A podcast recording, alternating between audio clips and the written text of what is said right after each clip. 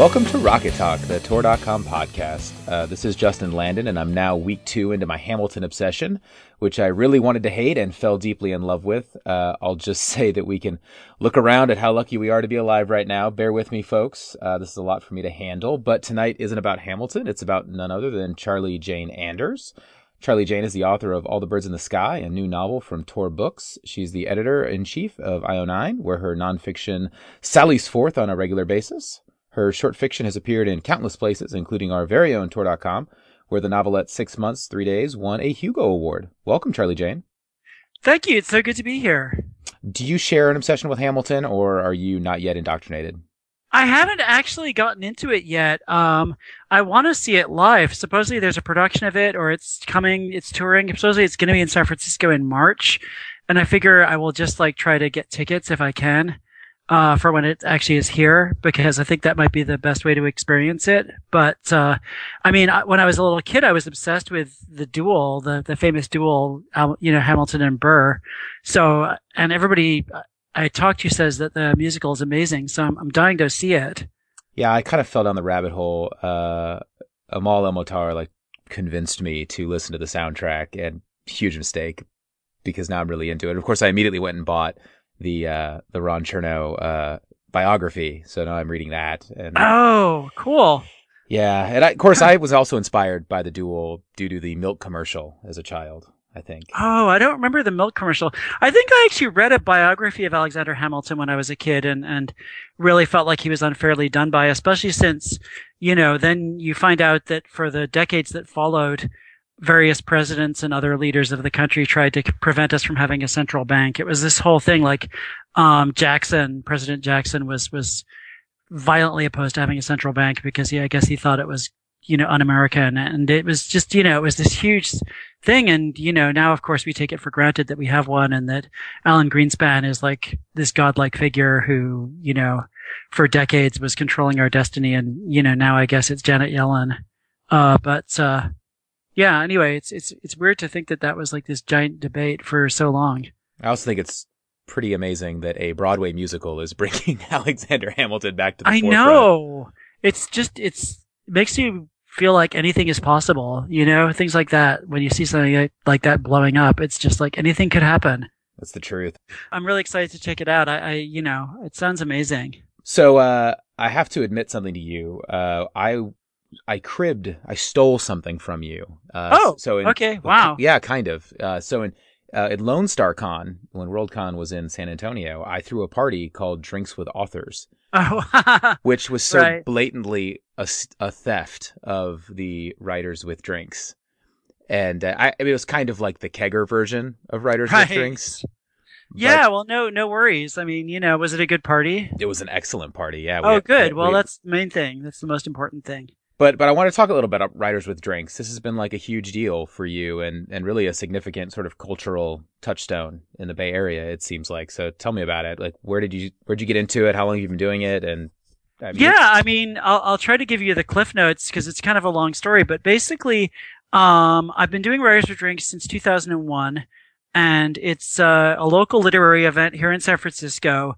It's usually five or six people performing or reading their work every every month, and I try to have as many different genres as I can, including literary fiction, poetry, science fiction, fantasy, erotica, uh, stand-up comedy, uh, just everything I can possibly smush together into one event.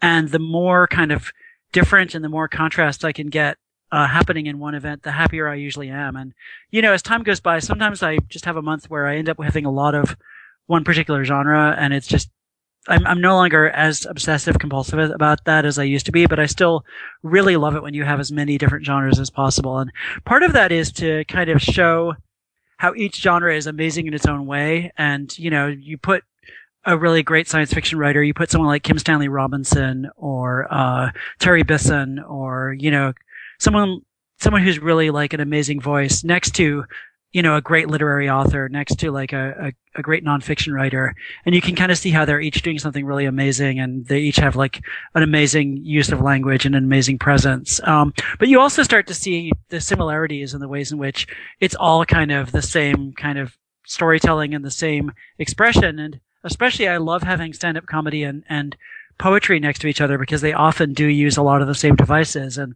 I now have one friend who's actually gone from being a poet to being a stand up comic. And it's sort of interesting to see how that works. It started out, I think, I mean, I was emceeing other people's events and I started just getting into I enjoyed emceeing literary events. And then meanwhile, I felt like there were all these events that were just literary fiction or just science fiction and fantasy or just, actually, there was one that was just erotica. And I was, felt like you get sort of a monoculture. Everybody knows everybody else. There's this sort of, you know, it's just balkanization that happens. And I really love the thing where you bring together people who maybe they're love this one literary author that they're dying to hear in person, and then you just kind of expose them to this science fiction author they've never even heard of, or vice versa. And you get something really interesting happens. And sometimes, you know, you get like Amy Tan comes and does her thing, but then you have like a really like amazing science fiction author and an amazing erotica writer and just a hilarious comedian. And, you know, people freak out because they get to be exposed to something that they didn't know about. Before I ask my next question, I just like every month, like you do this every month.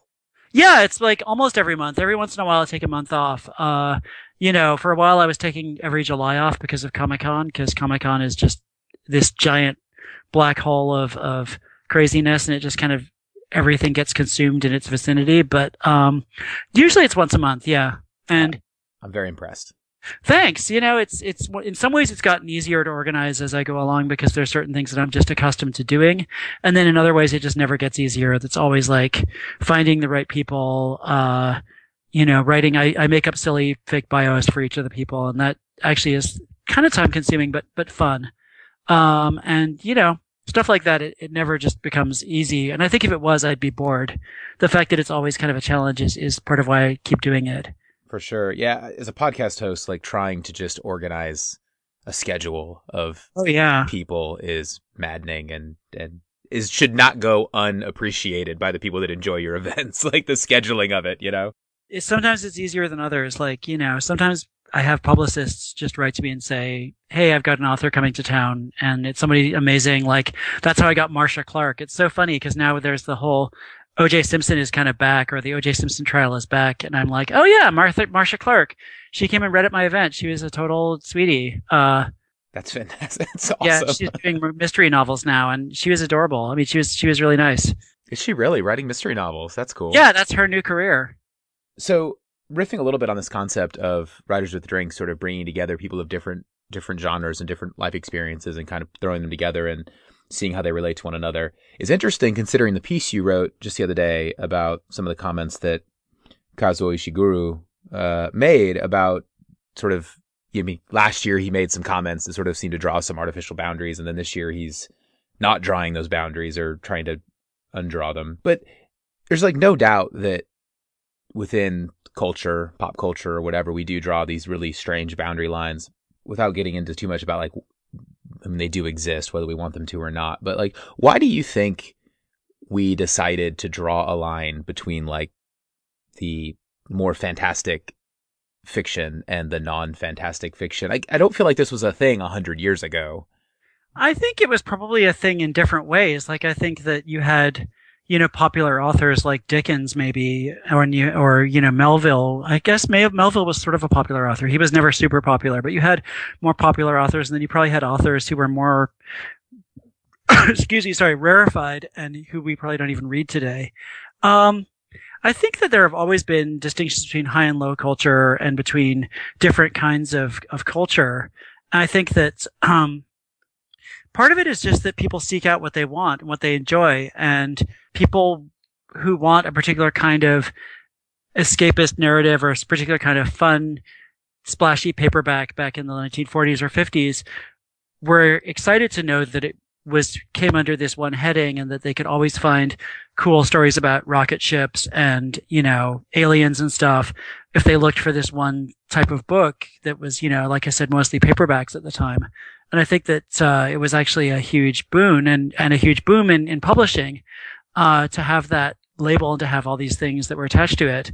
And I think that, uh, you know, that's still true. There are people who just really want one type, particular type of book. And uh, the, the, the distinctions can be somewhat arbitrary. Like you can have urban fantasy, paranormal romance, uh, supernatural horror, all of which share some of the same elements, but there are crucial distinctions that make something one person's cup of tea versus someone else's cup of tea.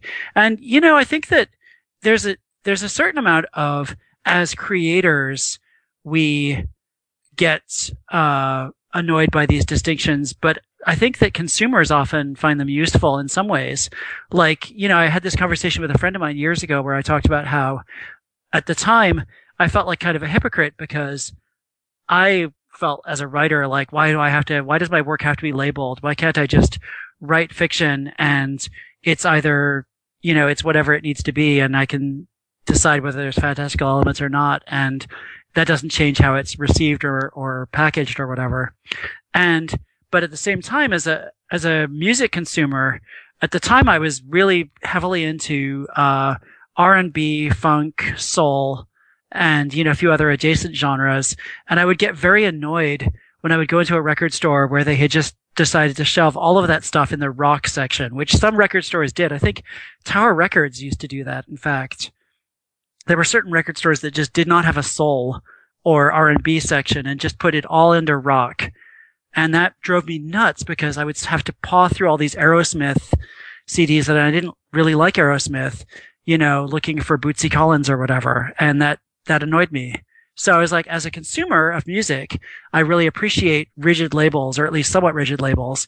And there were funk bands that were like, we just want to do rock and roll. We don't, or we want to go back and forth or we want to do whatever music we feel like and not feel like we have to adhere to this one type of music that people expect from us. But as a consumer, I was like, no, I want this one type of music. Right. So I think that, you know, I kind of could see it from both sides in a way. But there's also this negative connotation within literary culture that sort of has sprung up around science fiction and fantasy, which I think is become, as I think you argued, is becoming, you know, slightly less prevalent. Uh, there's maybe some backtracking on, on the negative connotations around it, but for like decades, it was not that way that like if there had rocket ships, it didn't matter how well you wrote it or how smart it was. Nobody wanted to call it science fiction. Right know, SF's no good. They bellow till we're dead. You know, well, that looks good. Then it's not SF or bellow till we're deaf. Sorry, I got it. I got it wrong. It's the that famous rhyme by Kingsley Amis, who I was actually invoking earlier today as an example of literary fiction that I love. Um, you know, it's. I mean, I think that it is changing. I think it's changing relatively quickly, and I also think that. Um, you know, I mean, a lot of literary fiction. I've written a lot of literary fiction in my time, and I still write literary fiction um, sometimes, and some of my work kind of straddles the boundary. Um, and a lot of literary fiction is also somewhat obscure. It's it's not necessarily the case that writing literary fiction means that you have this giant audience. I think that you know Jonathan Franzen has a giant audience, just as J.K. Rowling has a giant audience. But uh, there are also lots and lots of literary fiction authors that have never been heard of outside of literary circles, and I think that it's it's much the same in some ways. It's just that if you're a big literary person and you have an MFA and you've been recognized and have gotten some prizes, maybe you can teach. And so there's that. Um, but I think that, uh, I think that it is changing. And I think that, you know, the, the more literary people sort of venture into the space of science fiction and, you know, fantastical, speculative, fabulist areas, uh, the less tenable it becomes after a while to claim that subject matter by itself renders something not literary or that there's some kind of value judgment attached to that. Uh, Margaret Atwood any day now is gonna is gonna admit she's, she's. I think she's softening. Yeah, I don't know. I mean, I think that she's. I think that she's she's now been on stage with Ursula Le Guin, who is like kind of given her some of her viewpoints, and I think that nobody nobody has a conversation with Ursula Le Guin and and walks away from it without having at least had their mind opened a little bit. Speaking of uh, kind of straddling things a little bit, uh, your new book, um, All the Birds in the Sky, which came out uh, last week, I think. Came out a couple weeks ago, yeah. I was reading a lot of the uh, blurbs and sort of pull quotes that people had done um, from various reviews, and the range of names that have been thrown out, uh, both who have blurbed it or reviewed it, or names that have been invoked that it is similar to, would indicate that it seems to be straddling some boundaries, perhaps.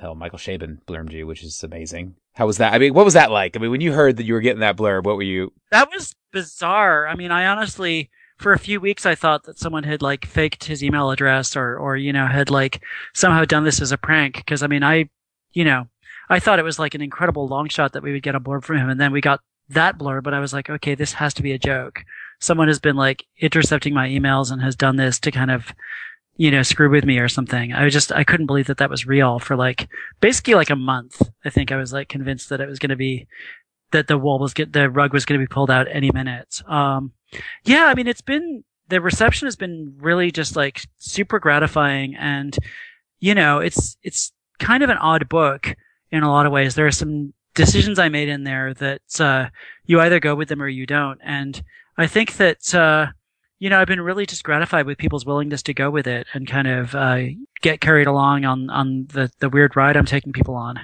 Yeah, uh, I mean Terry Pratchett, Kurt Vonnegut, Diana Wynne Jones, Jo Walton, Douglas Coupland. I mean, you know, just a few of the names that I saw compared uh, that we're comparing it to, which is which I think indicates that you're uh, you're sitting in an interesting sort of positioning uh, in there between sort of this clever and and quirky book, but also deeply genre. Yeah, I mean, you know, yeah, it's it's been really, really, really thrilling, and um, I mean, like I said, I have written a lot of literary fiction over the years. Um, I, I wrote a ton uh, in in sort of the 2000s, and and did get into some literary magazines. Um, and you know, I think that I some of what I merged with. I mean, I'm really glad that I wrote a lot of literary fiction because I think it it did help me to sort of um, pick apart some of the elements of storytelling that are kind of divorced from you know the in, the actual incidents of the story, like the kind of mm-hmm. the moments in between the incidents, if that makes any sense.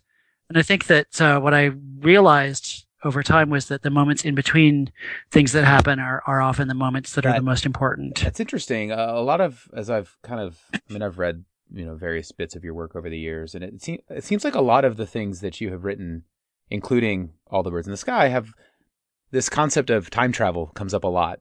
It seems like, or or or at least concerned with time, both the future and the past. And, you know, six months and three days is about seeing into the future or remembering the future. And then you've also sort of got this, you know, two second time machine in All the Birds in the Sky. And I think, if I'm not mistaken, uh, the uh, cartography of sudden death, doesn't that have a time travel element as well?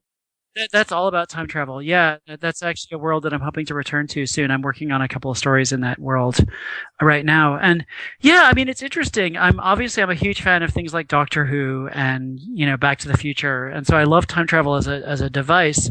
But also, I mean, I'm sort of obsessed with our relationship to time in, in the real world and, um, the way in which we sort of process you know, our experiences and, and turn them into memories or, or the way we think about what's going to happen.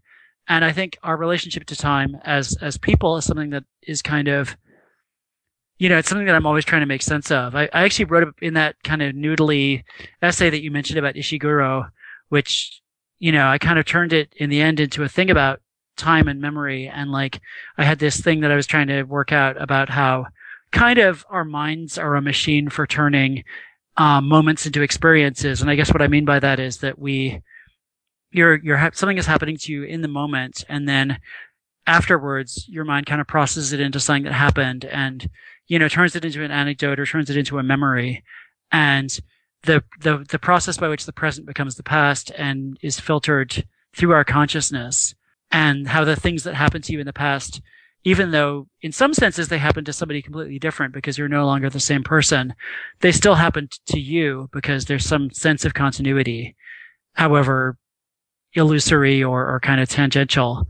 And so I'm sort of fascinated by all that sort of thing. And in fact, six months, three days is, is a story that is definitely about memory and about people constructing the past and the future and how you, how you try to make sense of both of those things those topics always like hit me really hard. Like that notion of of of what we um of what we think we know about ourselves, isn't it? And, and what we think we remember and how that reflects. It reminds me a ton of the Ted Chiang story. Um, the truth of fact, the truth of feeling. It's amazing. I had a chance to interview Ted at a at uh, a convention a couple of years ago, and uh, I so I read that story before the interview, and I got like visibly emotional. So yeah, no, I love that stuff.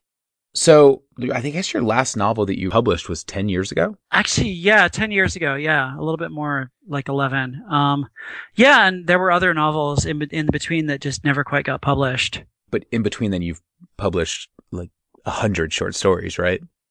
I actually haven't counted how many short stories I've published. I mean, there was, there's, I think there's more than a hundred, but I have no idea how many. I, I think I, um, at one point I had a, a count and I can't even remember what it was, but I need to sit down and just go through again and figure out. I feel like after you're in the Century Club, like you're good. You can just, you can just, you can stop counting. Yeah, and a lot of them are total garbage anyway. So it's probably just, you know, I should only count the ones that are any good, which is probably like, you know, a handful. I don't know. That's being generous to myself, but I don't know. I think you could find uh, find people. I, I, think you could find enough that would uh, that would be a little more than a handful. But I mean, what did you what did you feel? What, what was the last ten years like for you? I mean, as you as you were working on all this short fiction and you had some some novels that I guess you've trunked at this point. Do you feel like it was sort of like you were reapprenticing the in the craft, or was it just a, a just kind of a, a put your head down and, and grind kind of thing? You know, it's been it's been the whole time. It's been kind of a slow grind and just trying to like figure out how to write better stories and create better characters and come up with characters and their relationships that don't feel so tissue papery. And that was like a huge thing for me because, you know, I have stories that even from like five years ago that I thought were like brilliant back then. And now I look at them and I'm like, ah, it's a little bit flimsy kind of. Um, and, you know, it, it was, it's been an interesting decade because, you know, really like 10 years ago, I was just kind of, I mean, my, my first novel had come out and I was just kind of hitting my stride with, with some of my short fiction. Um, and, you know, I had like two other novels that I was working on that I had really high hopes for.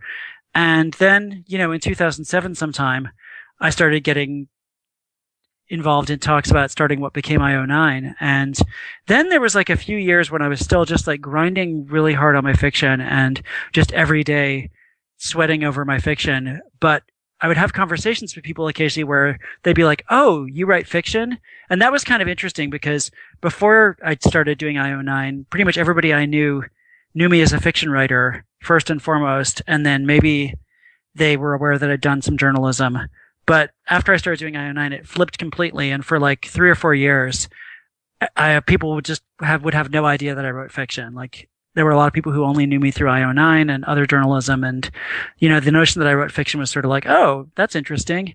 Um, and then, you know, I guess 2011 was probably when I started getting published by Tor.com, um, host of this lovely podcast. And then it changed again and it was suddenly like, oh, you know, there were people who knew my fiction and also knew me through IO9. And there also started to be people again who only knew me through my fiction, which was, in, you know, in some ways kind of gratifying. Yeah, I can imagine that would be a little frustrating to be a fiction writer and then uh, not really, I, I, don't know, to have that sort of minimized in favor of this nonfiction work that you're working on. But I mean, I was always super proud of IO9. I'm, I'm I remain ins- insanely proud of IO9 and everything that we've done. But it was just like fiction writer was like so central to my identity for so long that it was kind of funny that for a few years there, you know, probably only three or four years, I guess, um, people just were completely unaware of it. And, you know, it was fine. It, and, um, I, I, I still had that world that I would belong to. I mean, it's not that the people, it's not as though the people who knew about my fiction forgot about it or were like had their memories erased. It was just that there was this larger world that had no idea about it. Kameron Hurley uh, talks about this frequently. Is this notion of lots of fiction writers can't do nonfiction because it's not oh. it's not something that they stretch very often. It's it's a it's a a different kind of writing, and it's not a, a kind of writing that they do often enough to be very good at it. Do you find that transition easy, or do you think it's a different skill, or is it? Uh, I think that writing nonfiction is definitely a skill. It's like anything, any kind of writing is a skill, and I think that um, it's something that you can learn for sure. Um, I mean, I learned uh, journalism a long time ago in actually working for newspapers back in the late 90s. And so I kind of have that grounding. Um, and, you know, I worried about when I started working at IO9 whether just the daily blogging would start to interfere with my fiction writing or whether it would bleed over or my fiction would start to just seem like weird blog entries with fictional characters in them or which actually could be kind of interesting now that I think about it um, or whether it would just you know one way or the other it would have a harmful effect. Um, but actually, it seems like they use two different ver- two different parts of my brain. They don't feel like the same thing at all, and it doesn't feel like doing one makes it harder for me to do the other. Um, and in fact, I, I feel like I've gotten really lucky with IO9 because part of what I've gotten paid to do for the last like eight years is um, just geek out about storytelling and obsess about like what works and what doesn't work and you know both in writing criticism but also just in obsessing about different stories and different moments that people love or don't love you know i've i've kind of been able to spend a lot of time geeking out with with smart people. Like a lot of the readers who are the most vocal on io9 are some of the smartest people i know. Like the commenters on that site are just incredible. And um they have just such interesting opinions about stuff. And you kind of get to know how people bond with characters and what makes them invest in a story. And stuff like that is actually i think it's really interesting to spend a lot of time delving into. So i've been really lucky so you don't feel like the uh, the huge nonfiction word count that you were churning out on a daily or weekly basis it, it didn't eat up your words no and you know all practice is good really i mean you know the more you produce writing of any kind, the more your brain just is, I don't know, primed, I guess. Um, there's that idea that you have to produce a million words of fiction in order to be any good at it. And I, I think at this point, I've probably produced at least a couple million, but, um, I think that every kind of writing feeds into it as well, even if it doesn't necessarily count towards the million words or whatever. Uh, you mentioned that you started IO9 in, in 2007, and I I kind of started blogging in maybe 2011. I was kind of late to the blogging game. It feels like, but uh, but in, since since 2007, it, it, feels like things have changed tremendously. Yeah, uh, sort of in the online space, and and now you're taking a, a book out into this online space, and so you're kind of experiencing it from a, a different angle, maybe a little bit. But like, how have you seen things change over the last eight eight years? That's so hard to say. I mean, it's really subjective. Um, I mean, I think that obviously in terms of online media, there have been a lot of changes, and we're kind of in the middle of it right now. It's really hard to see how it's going to shake out. Obviously, social media has become a lot more important. It's it's kind of become much more of the filter through which a lot of people inter- interact with the internet. I mean, eight years ago, I don't think smartphones were as important in how people consume online content as they are now. I think that that's been a huge transformation. And I think that um, things have become a lot more social, and that's mostly a good thing. But in some ways, it makes it harder to break out of the echo chamber. I think. I think that there are a lot of different echo chambers that are going on, and you know, social media is definitely an enabler of that. Do you think you've had to get a little more extreme in your headline writing as a result of the uh, social media change? No, I think if anything, I mean, I I mean, I always try to write enter- headlines that are entertaining and fun, and that you know are kind of interesting, exciting headlines. That's been like the goal since day one. I think if anything, what social media does with headlines is that you know that if you write a headline that's too fun or too extreme or whatever, you're going to get some people on Twitter who are going to scream that you're being that it's clickbait or that you're being kind of unsavory or whatever. And so if anything, you kind of always have that in the back of your mind that like, okay, if I go with the headline that I think is hilarious and, and fun, at least a few people on Twitter are going to scream about it. And I just have to know that that's going to happen. Tolerable risk. Yeah. I mean, it depends on the headline. It depends on, you know, it just depends on the situation. So I think that there's actually, if anything, a little bit of like more, you know, yeah, there's a little bit more, uh, just a slight hesitation before you write mm-hmm. like the headline that you would normally write. That's like the one that you find personally most amusing or whatever. I don't know. I'm, I mean, I'm a huge fan of like puns and headlines and stuff. So I'm I'm like no good judge. I I love terrible wacky headlines, but yeah, I mean, I, I like I like a little bit of playful hyperbole. I, I don't mind saying this is the worst thing in the world or this is the best thing in the world, and like, you know, I don't think anybody's going to look at that and think, well, but there's a lot of things in the world. Are you sure that this is absolutely the best thing in the world? Have you actually like evaluated every single thing and made sure that this is the best? I mean, most people understand that that's hyperbole, but you know, you, with hyperbole, there's going to be the risk that some people are going to see it as just, um, overkill or whatever. Well, actually, dot, dot, dot. well, actually, the best thing in the world is a Fabergé egg that you open it up and it's got like a million tiny elephants inside of it. And those elephants like spread out and spell the 9,000 names of God or whatever. Now, the echo chamber thing is fascinating because, you know, as somebody in sort of this podcast, you know, Twitterverse, social media world, like it's immensely frustrating. And I can't imagine what it's like for publicists and people who are taking their books out right, you know, in this environment because you'll see like this huge buzz go out in the social media world and you're like, well, what does that mean? You know? Uh, right.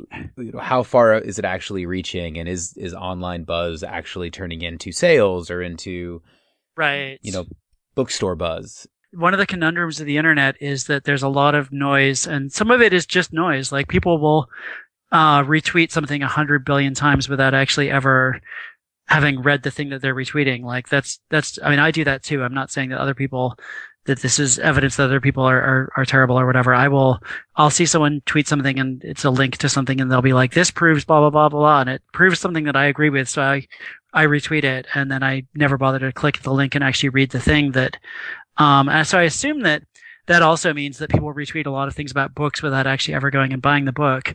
Um, but I think that, you know, basically in this day and age, more than ever, you have to be a little bit shameless in promoting a book. Um, and that's just how it is.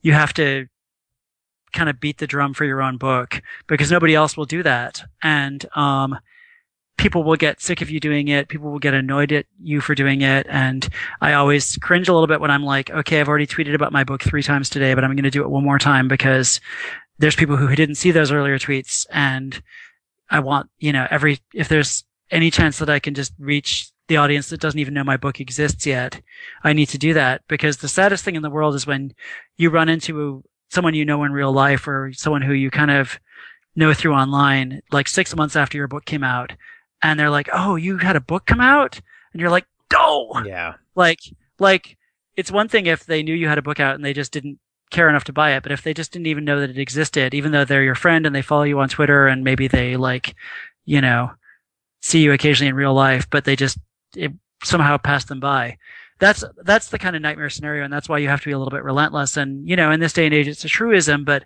publishers are not going to strike up the brass band in the way that they might have in the past. I mean, I've been incredibly lucky with Tor. Tor has been just like relentless in in helping to promote the book and putting resources into it and they've been just incredible but i still feel like it's all it's on me to just kind of beating the drum for my own book i think you have the right the right plan of attack Fingers crossed. Hopefully, people who listen to this get a little bit better idea of who Charlie Jane Anders is. And we didn't talk too much about the plot of the book, but I think that's good. People to, to go out there and read it. It's it's a fantastic work. Oh, thanks. Right, we're right in the midst of award season for 2016, but I imagine this time next year we'll be talking about uh, All the Birds in the Sky uh, again. I have no idea. I mean, it came out in January, which probably means that people will all think it just came out the year before, but we'll see. I don't know. It's all, I'm just glad people are talking about it now, to be honest. I know you have another book in your contract. Is it related to yeah. this? Is it a sequel? Yeah, it's not a sequel. It's actually um I kind of decided that the second book cuz I I did sign a two book deal with Tor and I kind of decided that the second book should be as different from the first as I could possibly make it. Partly cuz you just don't want to get pigeonholed and partly because I felt like there were certain aspects of my style that I, I pushed as far as I could push them in, in all the birds in the sky and it's really good to try and go in a different direction so that you to just keep growing as a as a writer. Um, and also I figured, I mean, I was I was planning this second book like a year and a half ago, and at the time I was like, well, you know, if all the birds in the sky totally tanks completely, it would be good if I had another book coming that I could be like, this is a completely different book and you should try this one. And if it, you know, I was like, if it does well, it's good to show that I'm not a one trick pony. So either way, I felt like it was a better bet to kind of stake out some different territory. As a jaded blogger of series novels, thank you. Just, yeah, I'm tired I mean, of series. So you know, I mean, the cautionary tale I always repeat to people is is the tale of of David Drake, who's in a fantastic author, and David Drake was the military SF guy in the I guess 80s and 90s. Um, he did the Hammer Slammers books. He did a bunch of other great military science fiction books that I love, and then you know to hear him tell it at some point in the late 90s, there was like just a collapse in military science fiction for a while. The bottom just dropped out of it for a few years, and publishers just were not interested in military science fiction anymore. And uh, again, I'm quoting David here, but basically, his publisher was like, "We don't want any more military SF books, uh, and we don't think you can do anything else because that's all we've ever seen from you." And luckily for David Drake, he had published one epic fantasy novel in 1975. And so he was able to point to that and be like, look, I'm an epic fantasy author. This is, you know, just who I always, yeah, this is just who I am. And so publishers were, some publisher, I forget who, was, was like, okay, that, sure, you've written one epic fantasy novel, you could do another one. And so he was able to pivot and do something else. When, ever since I heard that story years ago, I've always felt like it's better not to get known for just one thing. It's better to kind of have, for better for career longevity that you have kind of more tricks up your sleeve. Especially as you're starting your career, it's like, uh, you never know which is going to be the one that really resonates with people. And if your first six books are all in one series, you know, you're kind of limiting yourself in that regard. Yeah, and I think that again, like Neil Gaiman, I saw him at uh, when he was guest of honor at uh, the Worldcon in Montreal. I think it was in 2008 or 2009, and he was doing a Q and A, and he said, you know, I I want a Neil Gaiman book to be like you know, I'm like a chef who like one day I'm like, here's some pizza. And then the next day, like, oh, I made you some sushi. And just like, he wants people to expect each one of his books to be completely different. And I think China Mieville is the same way. Um, you know, Ursula Le Guin has a little bit of that. Like, if you look at the Earthsea books and, uh, you know, some of the Hainish cycle, I think it is, they don't feel like they're necessarily the same, uh, cut from the same cloth. Well, I'm excited. When, when's that? You have it? Has that been announced yet, or title or anything? Not yet. No, nothing's been announced. In fact, um, it's I'm just keeping it super vague. I think that my goal is to uh, get you know a, a, good draft of it that I can show to Tor like later this year. So fingers crossed. I have like a really terrible draft of it right now. That's okay. We have faith. fingers crossed. God. Well, this has been fun. Uh, I re- I really appreciate you coming on, and uh, again, I'll urge everybody else to get out there and, and pick up all the birds in the sky. Um, I I really enjoyed it. Yeah, everybody thanks. I've talked to, all my all my friends in the uh, the blogosphere are are raving as well. Thanks so. God for the blogosphere, and yeah, thanks so much for reading it and for having me on your show. This has been super super fun. This has been Rocket Talk.